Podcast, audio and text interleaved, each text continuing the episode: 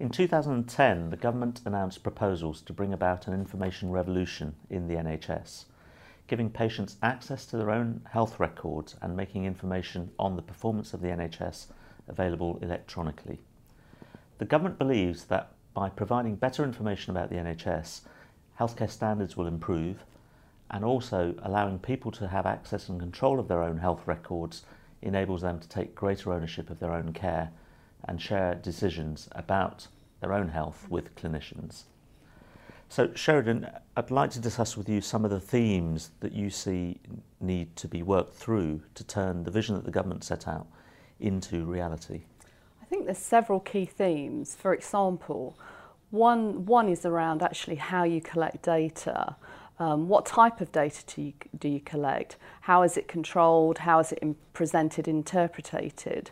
At the moment, most information is collected to inform managers, but going forward, we're going to need um, more clinical data to inform clinical decision making.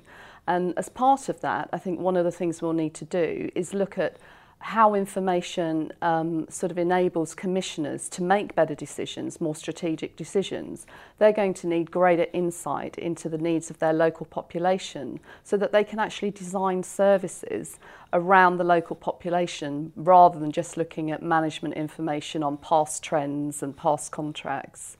So I think those are two of the, the main themes that I see emerging.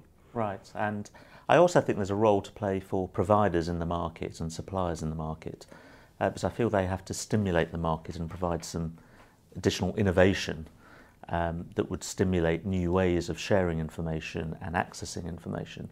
So, do, do you have any thoughts about that, Sheridan? I think there's some really good examples of where people are doing those uh, types of things and commercialising data. I think a key one is from University Hospitals Birmingham, where they've developed an in-house tool called Healthcare Evaluation Data. That tool is an informatics tool that provides quality and performance benchmarking, and they've used that tool internally, very successful, to make major improvements on quality and they look at benchmarking themselves against um, other providers nationally to make sure that their performance, they keep improving their performance continually. And I think that could be a key trend we see going forward where more actual NHS organisations develop their own in-house tools and then commercialise them out to the market and actually sell them to other providers. Uh, that's really good to hear, Sheridan, that um, people are already taking forward some of these initiatives around stimulating the market. Um, are there any additional recommendations you, you'd give in terms of moving the vision forward? I think there are. I think there's some key areas where actions will need to be taken at that sort of local and uh, national level. For example, strategy and leadership are going to be very important going forward. Um, I think a good area for locally for people to um, make a make a difference is to actually appoint a chief clinical information officer to the board.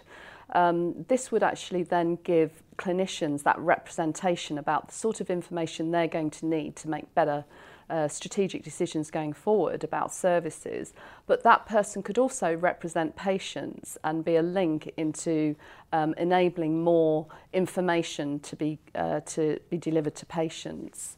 Uh, I think another key area is around organisation and culture. So there are some cultural barriers present in the system at the moment around sharing data and around joined up working. As we said earlier, one of the key themes going forward is around integrating, integrating social care and health. And we'll need to break down some of those cultural barriers to do that through integrating the data and integrating teams more across. Thank you, Sheridan, for those uh, insights.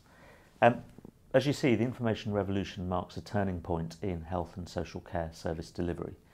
The shift of control to patients has been propelled by the increase in accessible information. Patient choice will now drive developments in healthcare, and the industry now faces a huge challenge in meeting the public's demand for information. There's a lot that needs to be done to be able to turn the government's vision into a reality.